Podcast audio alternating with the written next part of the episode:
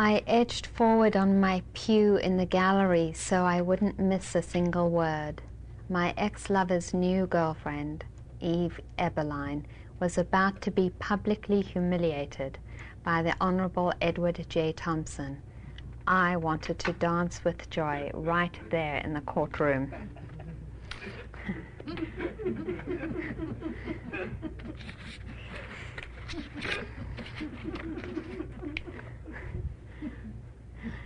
It was six months into the great hunger caused by the potato blight, and half the Irish nation was homeless, and most were starving.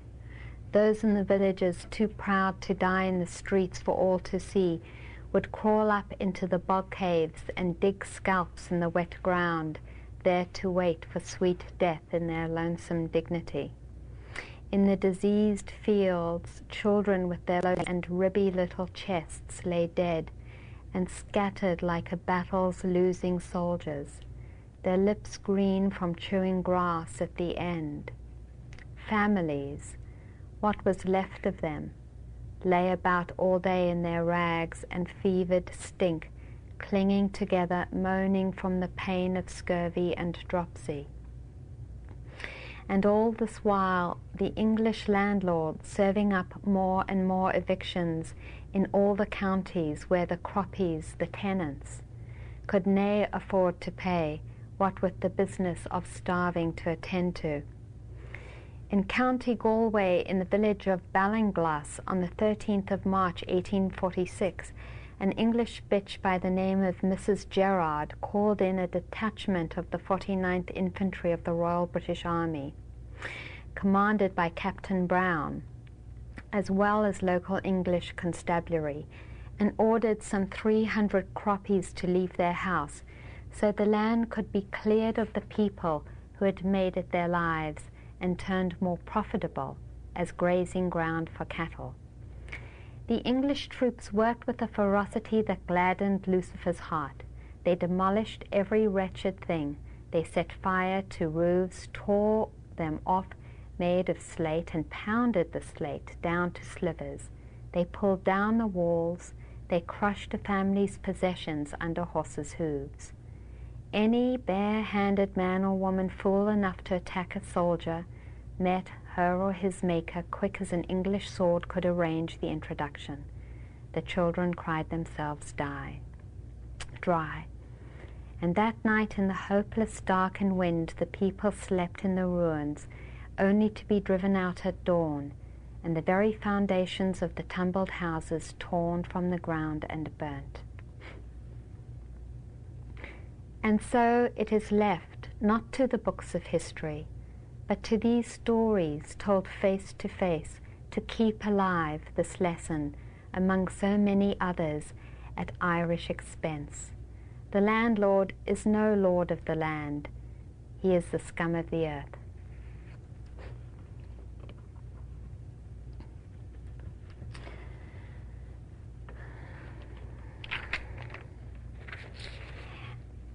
That experience of the Irish croppers in Ireland and the oppression they experienced at the hands of the English is not an experience just isolated in Ireland. Each of us here has experienced some form of oppression.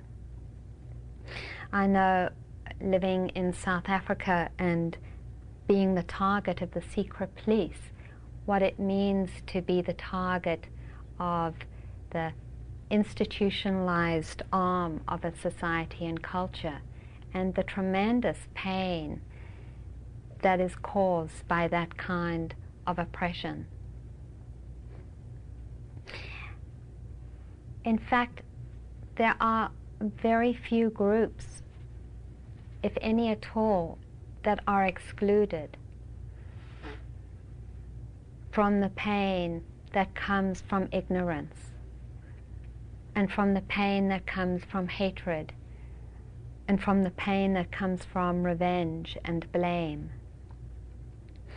We've experienced it as Jews as well. We've experienced it as white men in wars. We've experienced it living with dark skins.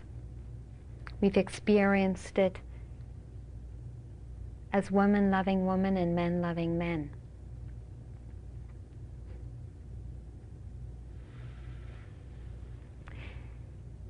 It's probably true to say that we will in our lives until we die continue to meet hatred, blame, judgment, anger. It's probably true to say that in our lives we will experience tremendous pain caused from this. It's true to say that probably in our lives we will experience the pain caused by ignorance, caused by greed.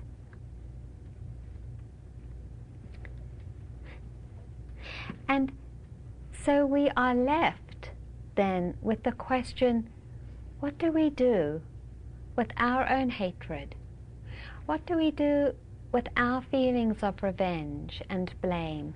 Because aren't those the feelings that come up from our experiences of hatred and revenge?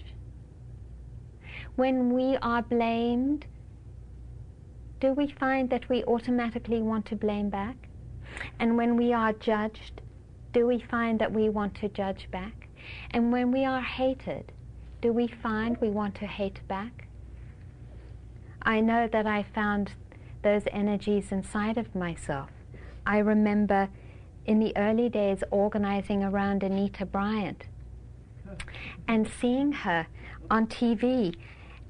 And I didn't look at her with love. I can't say I included her in my heart space.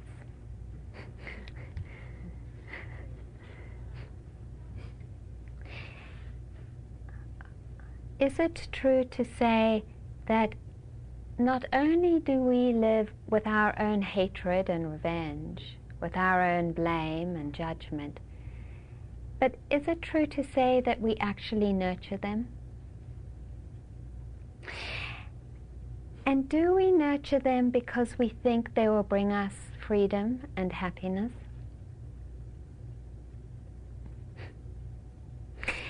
It's certainly true that when we have acted out of blame and when we have acted out of judgment, there has been a sort of particular high or release of energy that sometimes comes from it. When we scream out our anger afterwards, isn't there some kind of release? One might even say um, some small pleasure in it. But I wonder if that experience of release or small pleasure or even larger pleasure is what actually brings us freedom and happiness.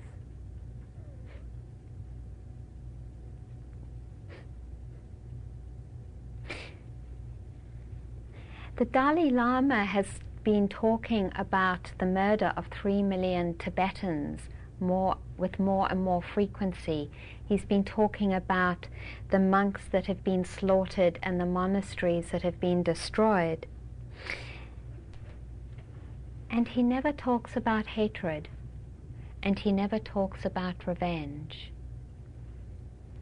In fact, he calls the Chinese his friends.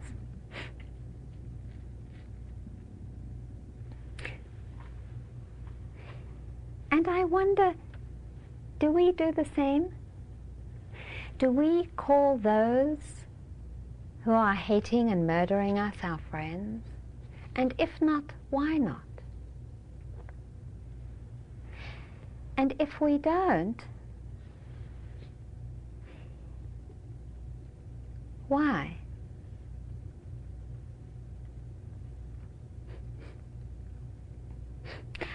I deeply feel I deserve respect. I feel no matter what my choices in my life, I deserve to be honored and respected as a human being. I would like to be acknowledged. I would like not to be invisible. I would like to be heard. I would like my humanity to be embraced. I would like that to happen by all those who find me repulsive. I would still like them to respect me.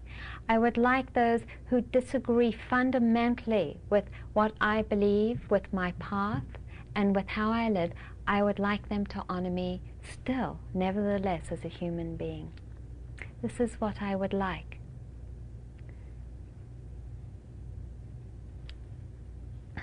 How do I give this gift in return? Because I can't wait any longer.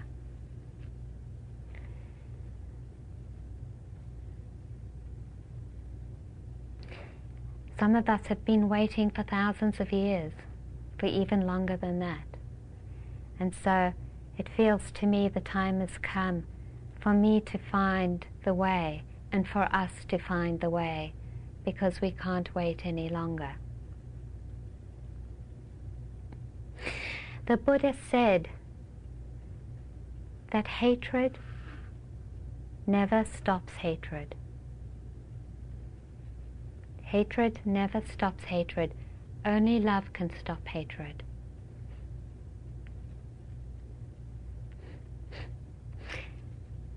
And so it feels like the question for each of us here is if we are to deserve and receive respect and dignity, how do we cultivate it in our lives when we are the targets of hatred and judgment and blame?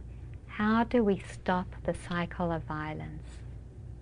How do we begin to bring into ourselves and our community a vision that goes beyond the passing on of stories of hatred and blame that only end up with more murder, with more hatred, and with more blame.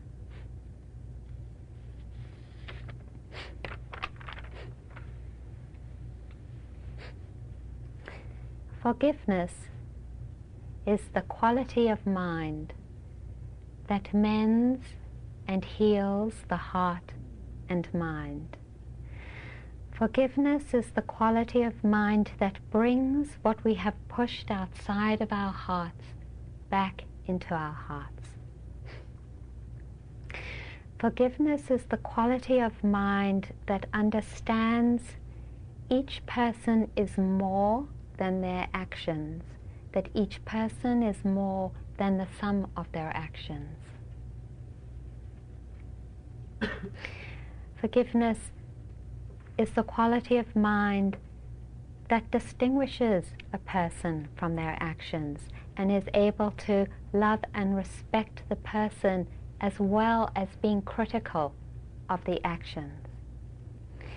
Forgiveness is the quality of mind that understands each one of us is a human being who has suffered greatly. Each one of us is a human being who yearns for happiness, that each human being has cried and mourned, that each human being has loved and touched, and that each human being can be included in our heart space because we are the same in many, many ways.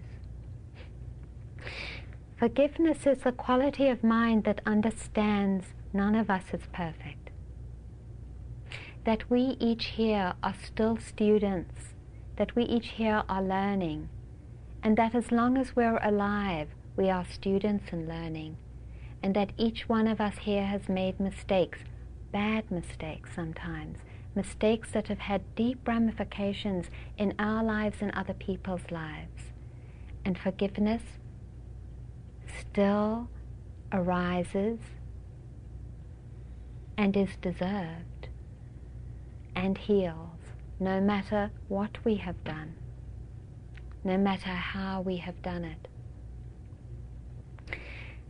Forgiveness arises for all those outside of us, no matter what they have done and how they have done it, in the understanding that they too are students of life, that they make mistakes, that they are beginners on the path as well as we are. Forgiveness understands that we are closer than we think to those that we would like not to be so close to. If we were to put ourselves in the shoes of those we most hate, to live in the homes they lived in, to live in the cultures they lived in, to receive the messages they received in their schools, in their communities, and in society at large, we probably would not end up very differently from them. Forgiveness understands this.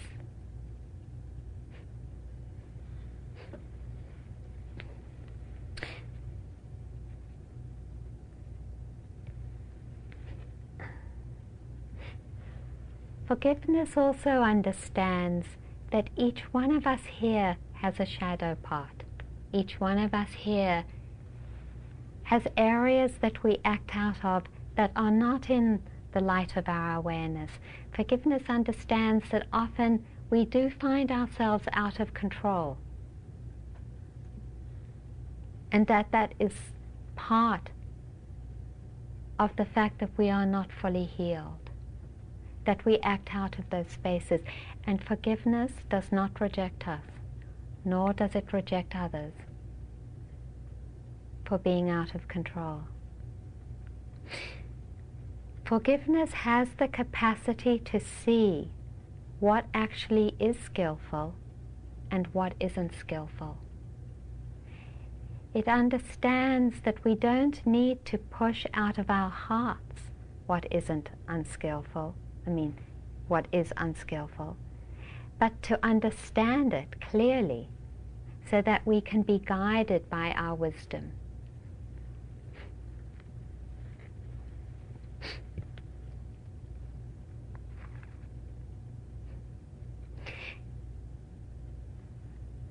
the two forces that probably stop us most strongly from forgiving are blame and judgment.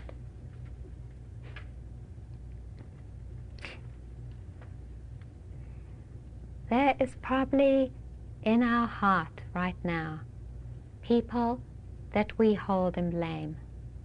It's probably in our heart right now people that we hold in judgment.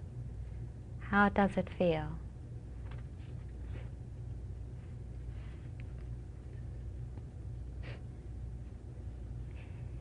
For me, it feels a place of hardness, a place of separation, of being closed down.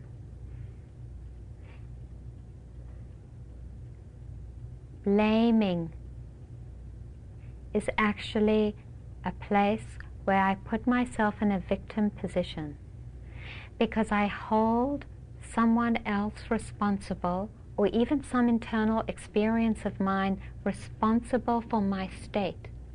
I give up my own responsibility. I let go of my own sense of empowerment and I lay that power at the door of something outside of myself. In this way, I bind myself and imprison myself.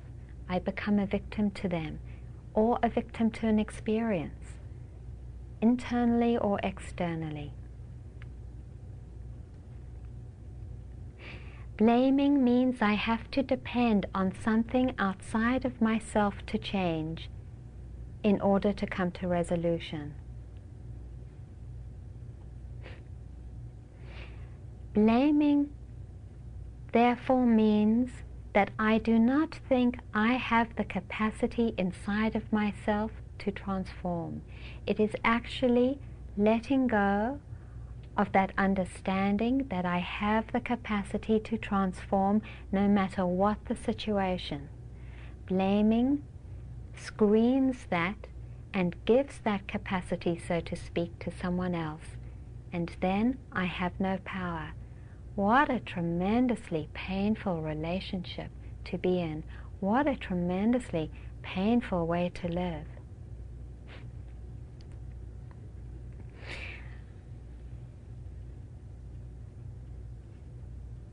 Then there's the judgment that comes with it, the rationalization and constructions of opinions and thoughts that defend that position, that solidify that position. I build myself up even more as a victim by defining myself in relation to this experience or person. They, they did it to me and they are bad. And in that way, I harden. I shut down my heart. Not only that, but actually what happens is that that hardening and that solidity screen what really and truly is happening and why there's blame and judgment in the first place. And what is it? Why is there blame and judgment in the first place? Why do we move into that relationship of blaming and judging? And it doesn't matter how awful the experience is or how small, because it's the same dynamic. Why are we doing it?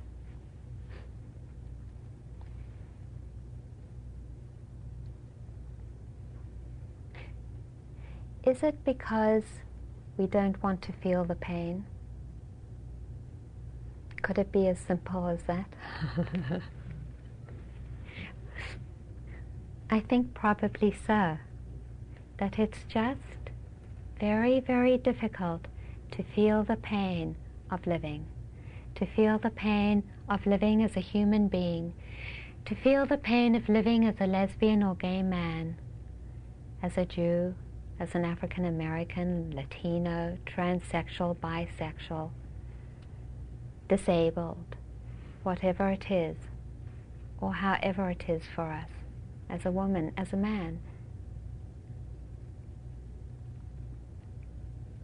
It's tremendously painful sometimes to be alive it's tremendously painful to be alive when we live in situations of murder, of persecution, where not just one or two, but thousands of us are wiped out. Wiped out in the most horrible ways. And we live with this, and we're living with it now. There are wars all over this world and it's tremendously painful not to slip into blame and judgment around it, not to find ourselves siding in one position or another in order to stop feeling the pain.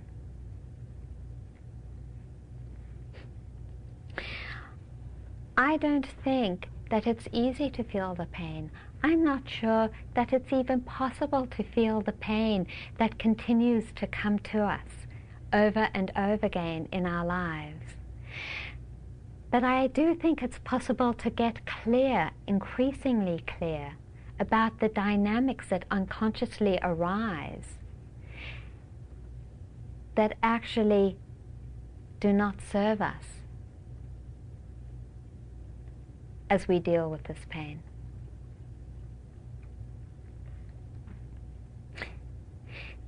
How we work with our pain and how we open to it is a long-term affair. It does not just happen in one go. It does not just happen in our nine week or in our three year therapy session. It does not happen by sitting one or two or five or ten retreats.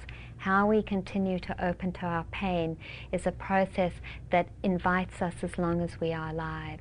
And there is no one right way and not there's no wrong way either.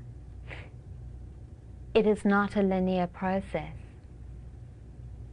But we do know that by opening to our pain, we open to ourselves and we open to life in a way that can bring us the deepest happiness and the deepest joy. We know that by opening to our pain and letting go of blame and judgment, we free ourselves and we empower ourselves.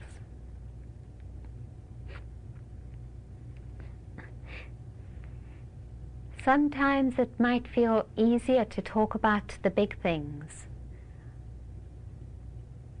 Sometimes it's even harder to talk about the little things, the places where our partners drive us nuts because they haven't made the bed again, and there's that uh, uh, kind of blaming energy. They can't ever get it together. What's the matter with them? I'm always cleaning up after them. or our bosses, you know. The place where they might not be so respectful. Or the little irritations driving our car, you know, and that immediate rush of something that comes up. I can't believe he did not let me in. the arrows are coming in. I have to get into the other lane, and no car's letting me in. And I watch myself. You know, I watch myself getting into it. and sometimes because it's small, it seems easier to let go. You know, oh, it's okay. You know, I, it's okay to get into it. And I mean, on one level, it is fine. But I do think it's important to understand that we're getting into it and not to defend the place where we blame and judge.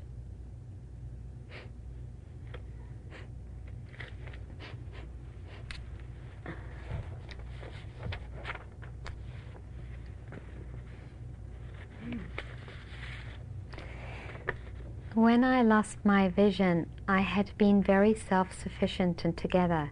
I was raising five children, I was working, I was volunteering in my community, I was independent enough to be contemplating a divorce.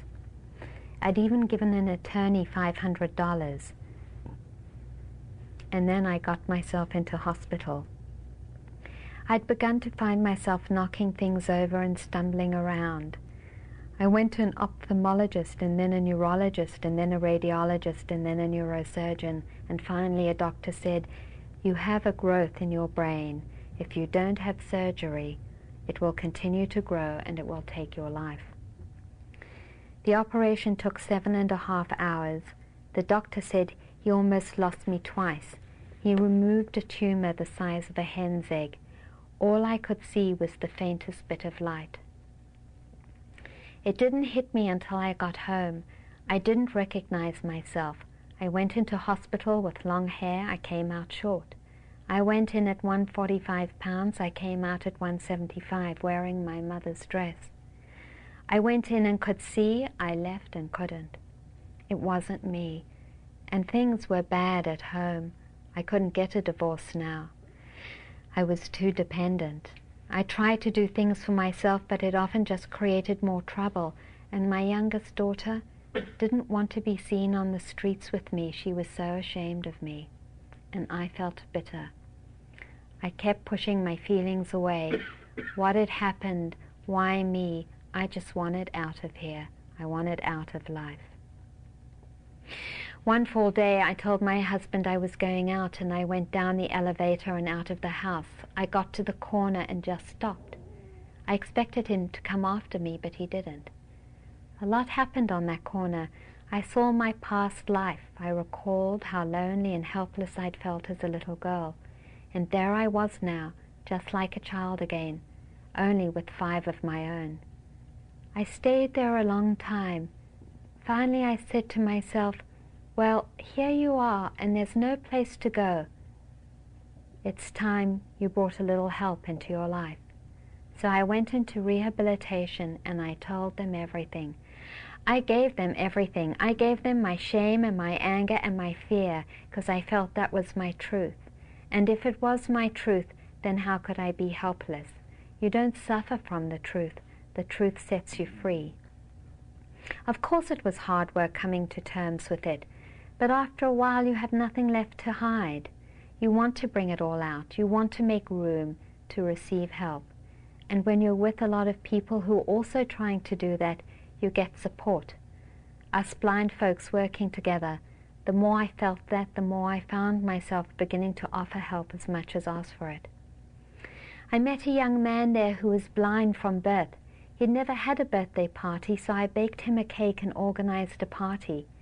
He blew out the candles he couldn't see. He was delirious. It was grand. I felt so happy. I had come from that lost blind person on the corner to someone who had seen a need and done something about it. I've told people something that sounds a little cruel. Everyone should experience blindness to see how our vision can give us such hang ups, how we judge and condemn, and what that does to us. Like that boy with the cake. There was a blind girl he had fallen for. Then someone said she was unattractive. He stopped seeing her. It brought tears to my eyes. He had been seeing fine.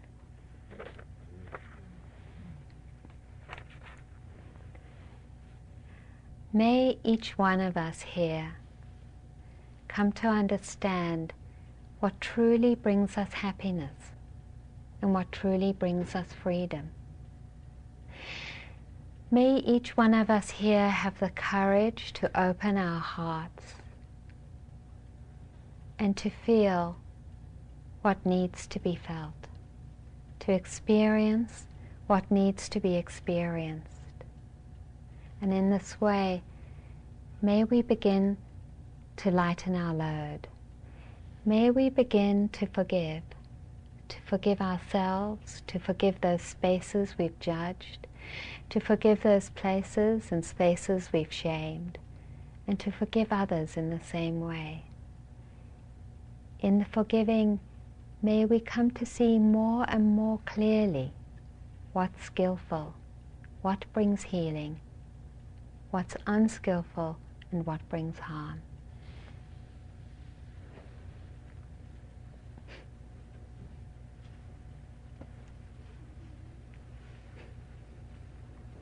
May we, in this way, come to the deepest freedom.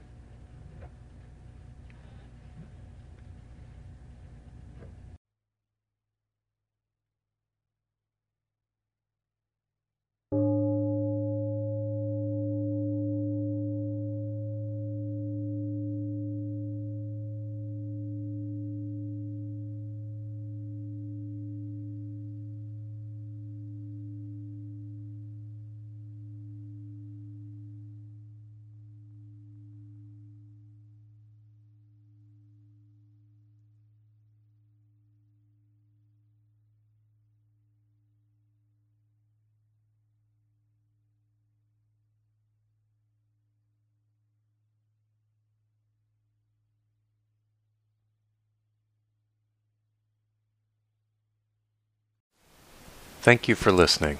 To learn how you can support the teachers and Dharma Seed, please visit dharma dharmaseed.org slash donate.